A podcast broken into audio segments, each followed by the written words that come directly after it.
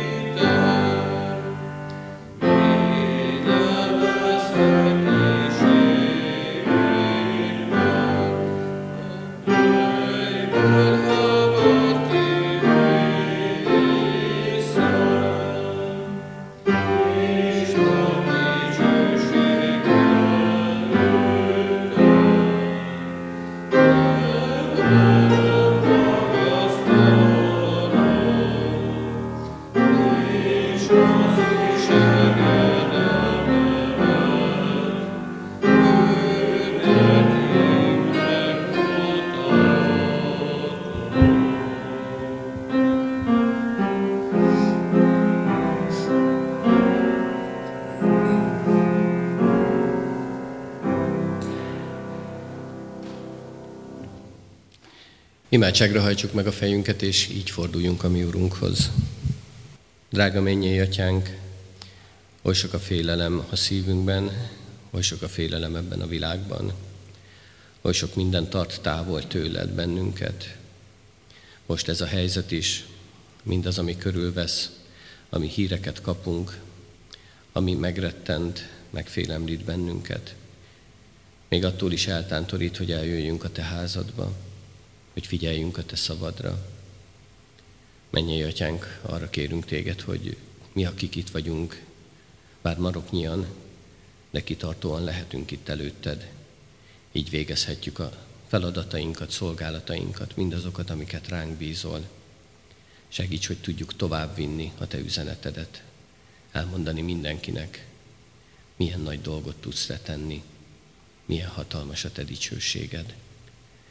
Így add a te üzenetedet a szívünkbe, hogy ezzel felvértezve, megerősödve tudjuk hirdetni a te üzenetedet, tudjuk másoknak átadni azt az örömhírt, amelyet nekünk is elkészítettél ma. Így légy velünk a te szent lelkeddel, áldj meg bennünket, áld meg a mi ígére figyelésünket. Amen. Kedves testvérek, Isten igéjét Márk evangéliumából olvasom. Márk evangéliumának az első 12 verséből, jól ismert példázat, ez is, ahogyan ezt megszokhattuk itt a 11 órási istentiszteleteken. Jézus ekkor példázatokban kezdett szólni hozzájuk. Egy ember szőlőt ültetett, kerítéssel vette körül, borsajtót ásatott, és őrtornyot épített. Azután bérbe adta szőlő munkásoknak, és idegenbe távozott. Majd amikor eljött az ideje, elküldött a munkásokhoz egy szolgát, hogy megkapja tőlük a részét a szőlőtermésből. De azok megragadták a szolgát, megverték és elküldték üres kézzel. Ismét elküldött hozzájuk egy másik szolgát, ezt pedig agyba főbe verték és megalázták. Újból küldött egy szolgát, ezt megölték. Azután sok más szolgát is küldött, némelyeket megvertek, másokat pedig megöltek. Volt még egy szeretett fia. Utoljára őt küldte el hozzájuk, mert azt gondolta, a fiamat meg fogják becsülni. A munkások azonban ezt mondták egymás között. Ez az örökös. Gyertek, öljük meg, és milyen lesz az örökség. Megragadták, megölték őt, és kidobták a szőlőn kívülre. Mit tesz hát majd a szőlő ura? Eljön és elpusztítja a munkásokat, azután másoknak adja a szőlőt. Vajon nem olvastátok a Szentírásban? A kő, amelyet az építők megvetettek, az lett a sarokkő. Az Úrtól lett ez, és csodálatos a mi szemünkben. Ekkor el akarták őt fogni, de féltek a sokaságtól mert megértették, hogy róluk mondta a példázatot. Ezért hogy ott hagyták őt, és elmentek. Ámen. Isten tegye áldottá az ő igét a szívünkbe, így figyeljünk az ő üzenetére. Kedves testvérek, az utolsó pillanatban kaptam meg ezt a szolgálatot, és örömmel vállaltam is. Nem is kaptam, hanem én vállaltam inkább. És amikor elolvastam a az igét, a szőlőmunkások példázatát, akkor az jutott eszembe, hogy tulajdonképpen mindaz, ami most körülvesz bennünket, mindaz, ami ma van, azt valahogy így lehet elképzelni. Valahogy ezt lehet látni a mai világban. Ezt élhetjük meg, mint ahogyan ezek a munkások viselkednek. Valahogy ilyen az emberiség. Így látja az Úristent, így látja a körülötte lévő dolgokat, és így látja saját magát is. Ez a viselkedési forma az, ami igazán jellemző ránk. És annak idején, amikor összeállt ez a sorozat, a példázatokról szóló sorozat a 11 órás istentiszteletre, akkor még senki nem tudta, hogy március 15-én ez lesz az az ige, ami pontosan kell, hogy hozzánk szóljon. Ami pontosan kell, hogy megmutassa nekünk, miről is gondolkodhatunk, mit is kellene végig gondolnunk, és mi is lenne az, az, ami fontos, hogy mindezt az életünkben egy kicsit áttervezzük, egy kicsit másképpen lássuk. Ha ezt a példázatot elolvassuk, akkor azt gondoljuk és azt mondhatjuk, hogy tulajdonképpen olyan sok újdonságot nem tud mondani nekünk, hiszen nagyon egyértelmű és nagyon világos mindaz, amit ebben olvasunk.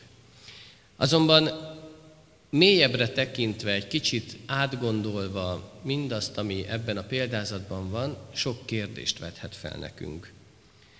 Talán már nem is kérdés ez, hanem inkább kijelentés, hogy az ember az mindig magának akarja a gyümölcsöt. Az ember mindig úgy akarja élni az életét, hogy az ő dicsősége, az ő személye, az ő szerepe legyen a középpontban. És ha ma végignézzünk magunk körül, vagy talán magunkban, akkor ugyanezt fedezhetjük fel. Ebben a példázatban tisztán érthető mindaz, hogy itt a szőlőskert az maga Izrael, a munkások az a nép, és a gazda pedig maga az Úristen. Logikus és követhető mindaz, amit ebben a példázatban olvasunk. Logikus, mert az ember így éli az életét, és nem igazán kell gondolkodni azon, hogy miről is szól. Persze nem magunkra vonatkoztatjuk. Azt látjuk, hogy hát Izrael ilyen volt. Izrael így élte az életét, csodálkoznak az izraeliek, hogy így jártak. Hát itt van leírva, Jézus megmondta nekik. Nem mi nekünk mondta, gondoljuk mi. Ezt Izraelnek mondta. Izraelé ez a példázat. Pedig ebben a példázatban az emberi ösztönnek, annak az ösztönnek, ami vezérel bennünket a mindennapokban, az emberi ösztönnek a színes, színes és széles skáláját láthatjuk. Mindazt, ami, amilyen érzelmeket, amilyen cselekedeteket kivált belőlünk mindaz, ami megérint bennünket. És itt is nagyon sok minden érinti meg a szőlő munkásokat. Az első és legfontosabb dolog, ami foglalkoztatja őket, és ami mélyen beléjük ivódik, ami ott legbelül mélyen egy igen furcsa érzést vált ki belőlük, az az, hogy kié is ez a szőlőskert. Kié a termés, kié a gyümölcs. Ki az, aki jogosult arra, hogy ennek a kertnek, ennek a szőlőskertnek, amit a gazda ültetett, bekerített, borsajtót készített, tornyot építetett, beruházott, ez a szőlőskert kié. Ki húzhatja a hasznot belőle. És a munkások egy picit rosszul értelmezik ezt a dolgot. Talán azért, mert már rájuk is jellemző volt az, ami a mai világban igen gyakori, hogy az ember a pénzt teszi a középpontba, és azt mondja, hogy a megélhetés a legfontosabb. Az, hogy én mindent megtegyek annak érdekében, hogy minél több pénzt szerezzek, minél több pénz legyen a tarsolyomba, minél jobb legyen az én életminőségem. És ezt úgy teszem meg, hogy mindent megmozgatok ennek érdekében. Mindenre hajlandó vagyok, és mindenre képes vagyok azért, hogy mindezt megtegyem. Hányszor és hányszor látjuk, tapasztaljuk azt, hogy egymáson átgázolva is az emberek a saját érvényesülésüket tartják a legfontosabbnak. Mindegy, hogy a másikat letiprom, mindegy, hogy a másiktól elveszem, de én érvényesüljek, én ott legyek. Az én nagyságom látszódjon meg. Az én életminőségem legyen jobb. És ha kell, akkor magát, a munkahelyemet is becsapom, a munkaadóimat is becsapom, csak azért, hogy nekem több legyen. Ez nagyon jól megmutatkozik ezeknek a munkásoknak a példáján az életében. És hogy ha veszélyezteti valami is az ő érvényesülésüket, az ő jobb létüket, akkor agresszívan lépnek fel. És ez az érzelem, az a színes skála, ami megmutatkozik itt. Azt olvassuk, hogy a gazda küldi a szolgákat szépen sorba, egyiket megverik, másikat megalázzák, a harmadikat megölik, és akár hányat küld, mindegyikkel elbánnak. És válogatottabbnál válogatottabb módszereket alkalmaznak annak érdekében, hogy nehogy elvegyék tőlük azt, ami az ő jólétüket fenyegeti. Az ember kihasználja mindazt, ami körülveszi. Ha egy picit belegondolunk, akkor valami ilyesmit élhetünk meg mi is. Az Úristen annak idején ránk bízta ezt az egész világot. A teremtett világot az ember kezébe adta. És mi kihasználjuk ezt a világot, de nagyon. És nem akarjuk visszaadni az Istennek saját magunknak akarjuk megtartani, és annak érdekében, hogy a saját jólétünk megmaradjon, sőt, még növekedjen is, mindenre hajlandóak vagyunk. Nem érdekel bennünket a klímakatasztrófa, nem érdekel bennünket, hogy az utókorunknak nem marad semmi, hogy a saját gyermekeink elől vesszük el a levegőt, a jövőt, csak most nekünk legyen jó és talán ez a helyzet, amiben most vagyunk, nem véletlen. Lehet, hogy az Úristen azt mondta, hogy most már elég. egy kicsit gondolkozzunk és vegyünk vissza. Ne rohanjunk mindig. Ne a saját érvényesülésünket akarjuk biztosítani. És ne az legyen fontos számunkra, mert ez az ige a ma élő 21. század emberének azt mondja, hogy igen, ma semmi más nem fontos, csak a saját dicsőségem. Mert én megteremtettem, mert én megcsináltam, mert én elvégeztem, mert az én munkám, az én ötletem, és mindenhol ott van ez az én. És az Isten azt mondja, hogy nem. Ember, nem a tied a gyümölcs, mert a gyümölcs az Istené. Kedves testvérek, Jézus Krisztus nélkül ezt a gyümölcsöt mi nem fogjuk tudni élvezni. Ez a gyümölcs csak lehet, hogy itt a Földön ideig, óráig valamit hasznot hoz nekünk, de soha nem lesz végleges. És valahol ezt kellene észrevennünk, ezt kellene látnunk, hogy ha így gondolkodunk, és a saját dicsőségünket nézzük, akkor Jézus Krisztus nem fog beleférni az életünkbe. Én tudom, hogy ma sokan félnek. Félünk közösségbe menni, félünk attól, hogy elkapjuk ezt a vírust, félünk attól, hogy valami olyan dolog történik, ami visszafordíthatatlan. És ez meg is látszik most ezen az Isten tiszteleten is. De azt gondolom nem csak itt, hanem bárhová mennénk el, mindenhol meglátszana az Isten tiszteleten.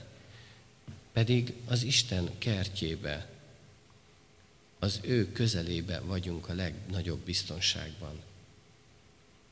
És milyen rossz példa ez számunkra, hogy azok, akik ott vannak bent ebben a szőlőskertben, még azok sem tudnak az Isten dicsőségére cselekedni.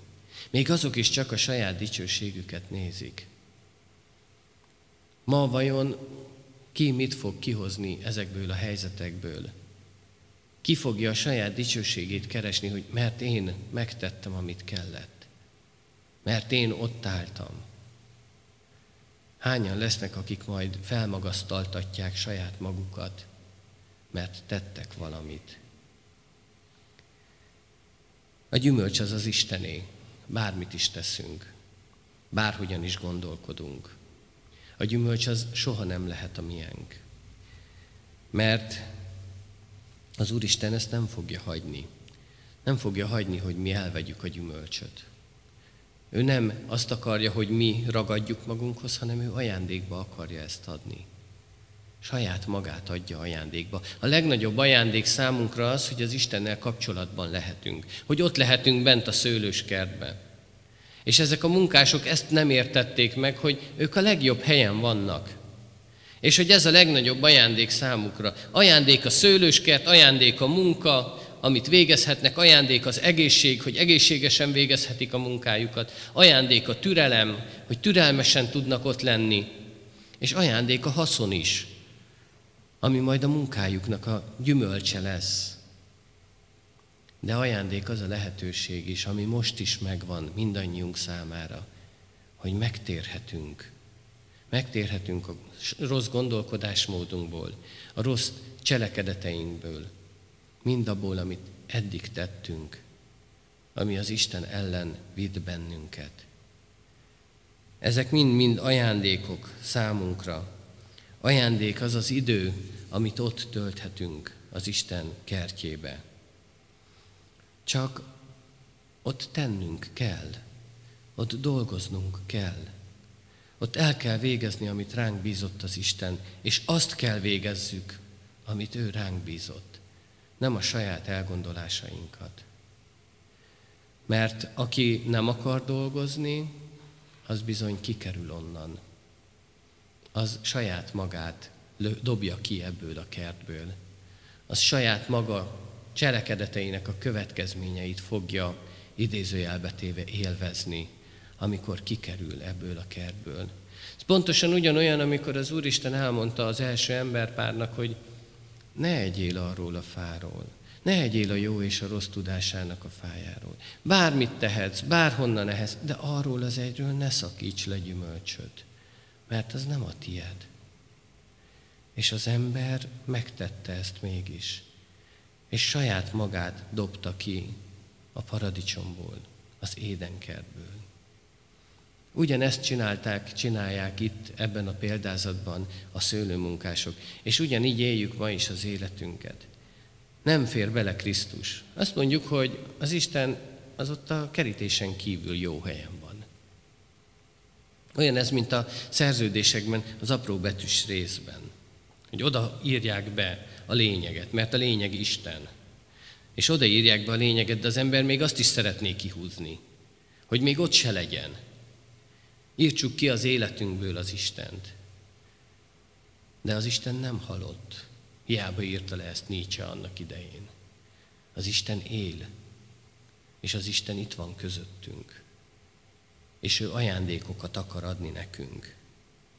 Aki a saját maga dicsőségére akar és tud csak élni, és nem az Isten dicsőségére, attól bizony el fog vétetni a szőlőskert, meg el fog vétetni a szőlő is, meg a gyümölcs is, meg a bevétel is, meg minden.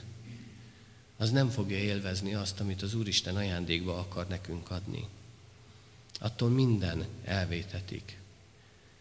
Kedves testvérek, hogyan tudunk mi élni a mai világban? Hogyan akarunk mi élni a mai világban?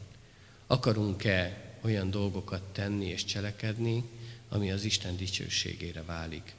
Vagy még mindig csak a saját dicsőségünket keressük, és a saját dicsőségünkben akarunk fürdőzni, azt akarjuk megmutatni másoknak.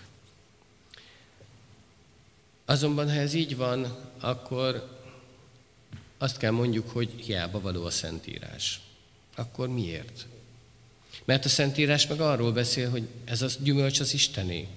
De hogyan lehet akkor az Istené ez a gyümölcs? Hogyan kerülhet vissza hozzá, amit mi el akarunk ragadni? Amit mi saját magunknak akarunk, hogyan kerülhet vissza az Istenhez? Hogyan lehet újra az övé minden? Azt írja ez az ige, hogy akkor, hogyha tudjuk, hogy mi az alapkő. Másképp mondom, akkor, ha tudjuk, hogy ki az alapkő. Ha tudjuk, hogy Jézus Krisztus az az alapkő, akire építhetünk, akire támaszkodhatunk. Annak idején, meg talán a mai napig is, amíg nincs az alapkő a helyén, addig a ház bármikor összedőlhet. Amíg nem jó az alap, amíg nem jó, nem megfelelő mindaz, ahogy az össze van állítva, fel van építve, addig összedőlhet. Így van ez az életünkkel is. Ha nem jó alapkőre építünk, ha nem a legmegfelelőbb, felé, nem, nem a legmegfelelőbb a gondolkodásmódunk, az életünk, a hozzáállásunk, akkor bizony bármikor összedőlhet minden. Jézus Krisztus arra hív bennünket, hogy ne nélküle akarjunk cselekedni. Ne úgy akarjuk élni az életünket, hogy őt kizárjuk, hogy őt semmissé tesszük, hogy egyszerűen figyelmen kívül hagyjuk. Éljük az életünket úgy, hogy az ő dicsősége legyen minél nagyobb ebben a világban. Most nagyon ráfér az emberre ez, hogy így éljen. Most nagyon ráfér erre a világra, hogy így éljen. Hogy az Isten dicsősége legyen minél nagyobb. Most az ember eljutott egy olyan pontra, hogy láthatjuk, hogy az Isten nélkül nem olyan az életünk, ami ennek lennie kellene. És ez az evangélium ebben az üzenetben, hogy az Isten azt mondja, én nem doblak ki innen, én nem akarok neked rosszat, de élj úgy, hogy te is jót akarj magadnak.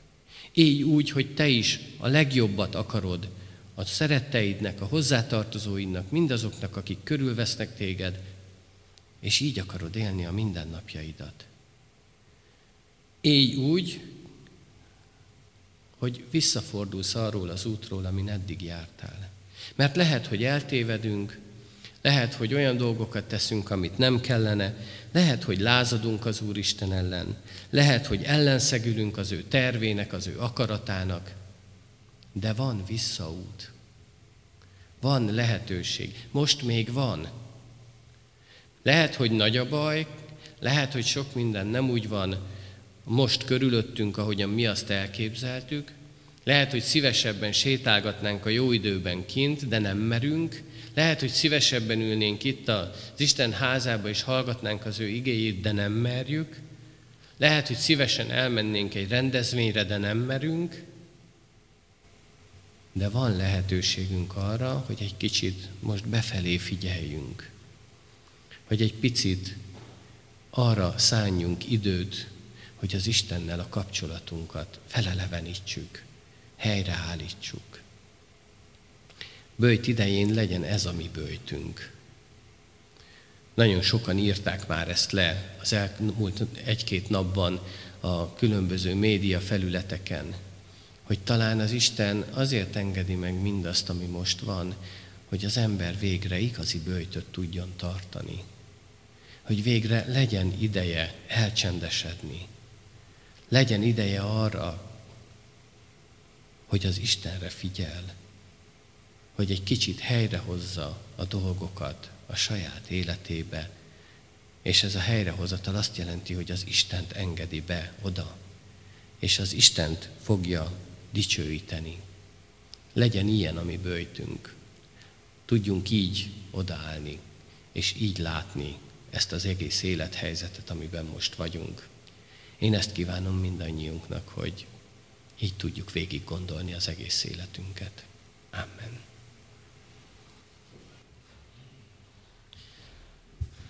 A 26. Zsoltár éneklésével válaszoljunk az Isten üzenetére. A 26. Zsoltárnak az első és az utolsó verseit énekeljük. Légy ítélőm, Uram, mert hűséggel jártam. thank you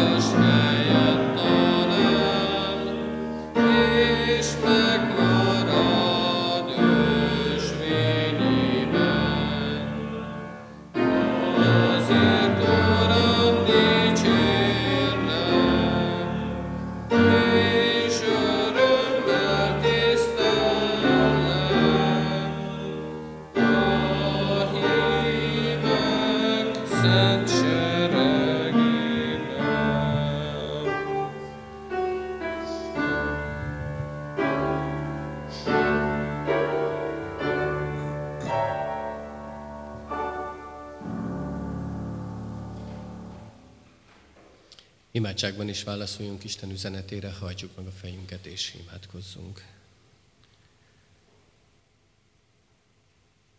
Drága mennyei atyánk, tudjuk, hogy Te vagy ennek a világnak az Ura. Még ha oly sokszor el is felejtkezünk erről, még ha oly sokszor szeretnénk átvenni is tőled ezt a hatalmat, de akkor sem tudunk mit kezdeni. Akkor is minden cselekedetünk csak porba hullik, mint ahogy mi magunk is. Urunk, segíts bennünket, hogy visszataláljunk hozzád. Visszataláljunk arra az ösvényre, amelyen Te akarsz vezetni, ahol Te jársz előttünk, és mi követhetünk Téged. Visszataláljunk abba a szőlőskertbe, ahol Te feladattal bízol meg, ahol adsz elég erőt, kitartást, türelmet, időt arra, hogy elvégezhessük a feladatunkat, a szolgálatunkat. Segíts bennünket, hogy mi ezt alázattal a Te dicsőségedre tudjuk megtenni. Így tudjunk cselekedni minden napunkban. Így tudjunk odaállni azok mellé, akik talán még távol vannak tőled.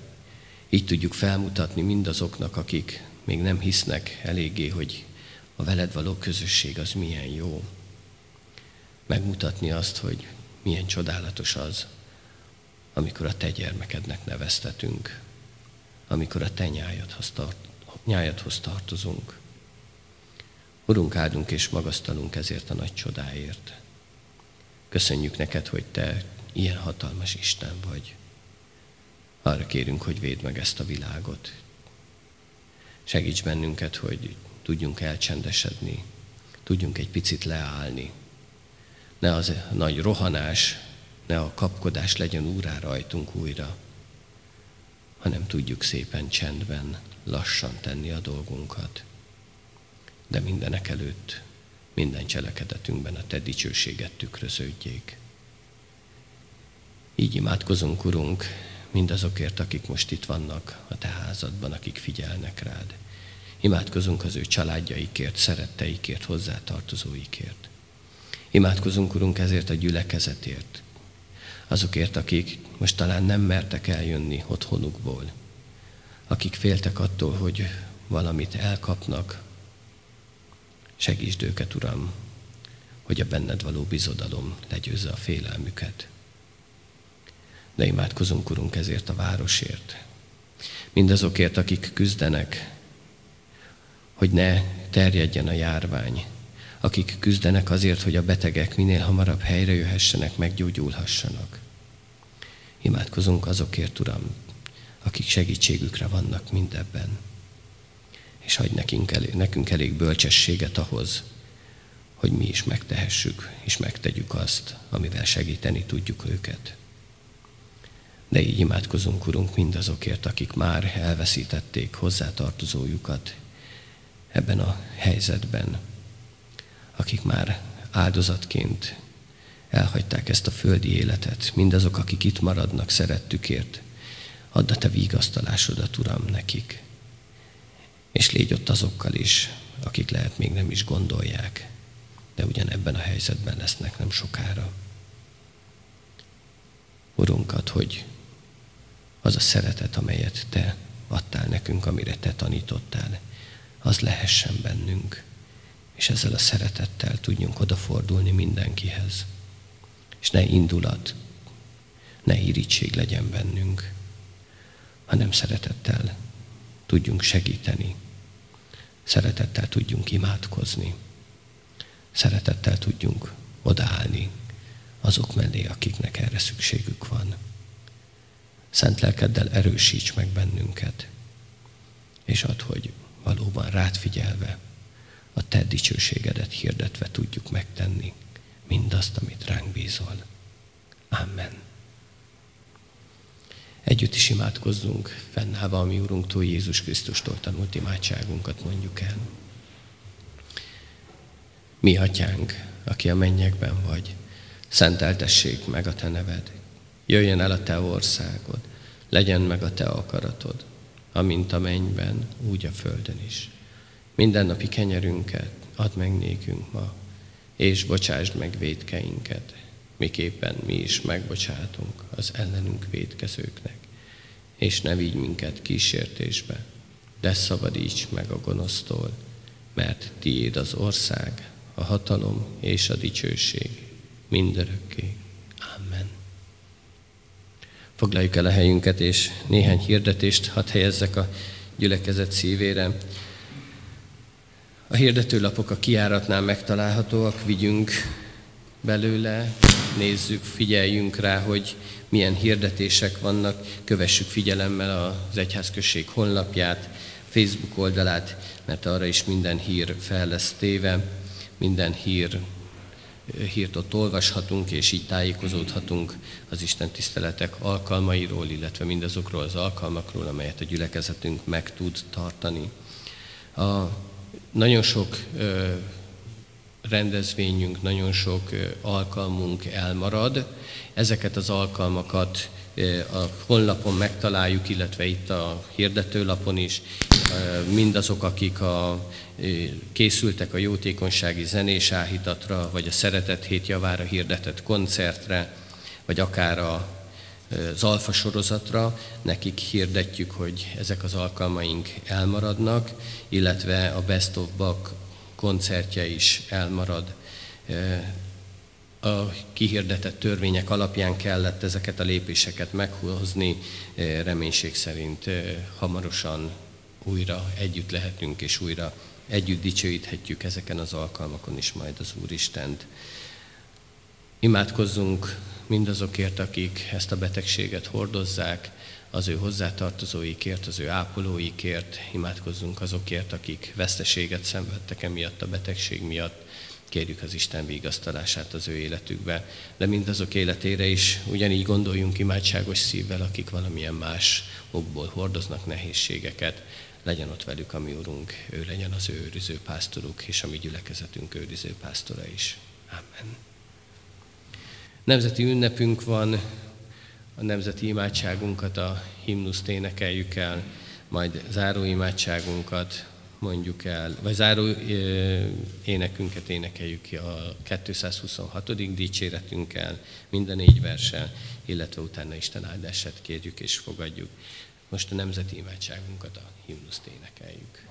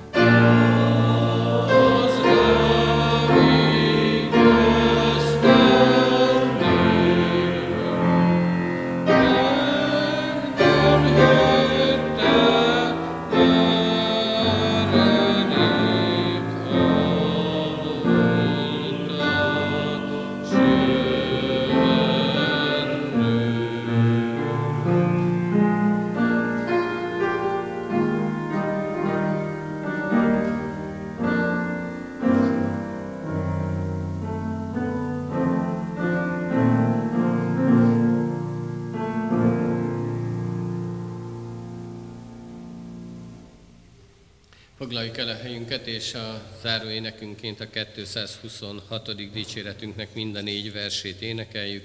Krisztusom kívüled nincs kihez járulnom.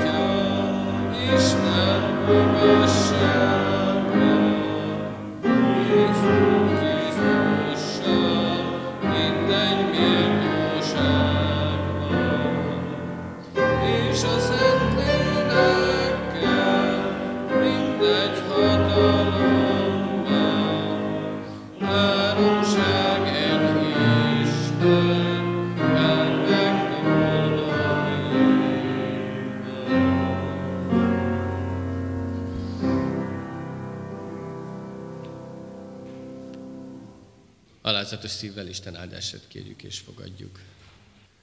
Istennek népe, áldjon meg téged az Úr, és őrizen meg téged. Világosítsa meg az Úr az ő arcát te rajtad, és könyörüljön rajtad. Fordítsa az Úr az ő arcát te reád, és adjon békességet néked. Amen. Mindenkinek további áldott szép vasárnapot kívánok, áldás békességet.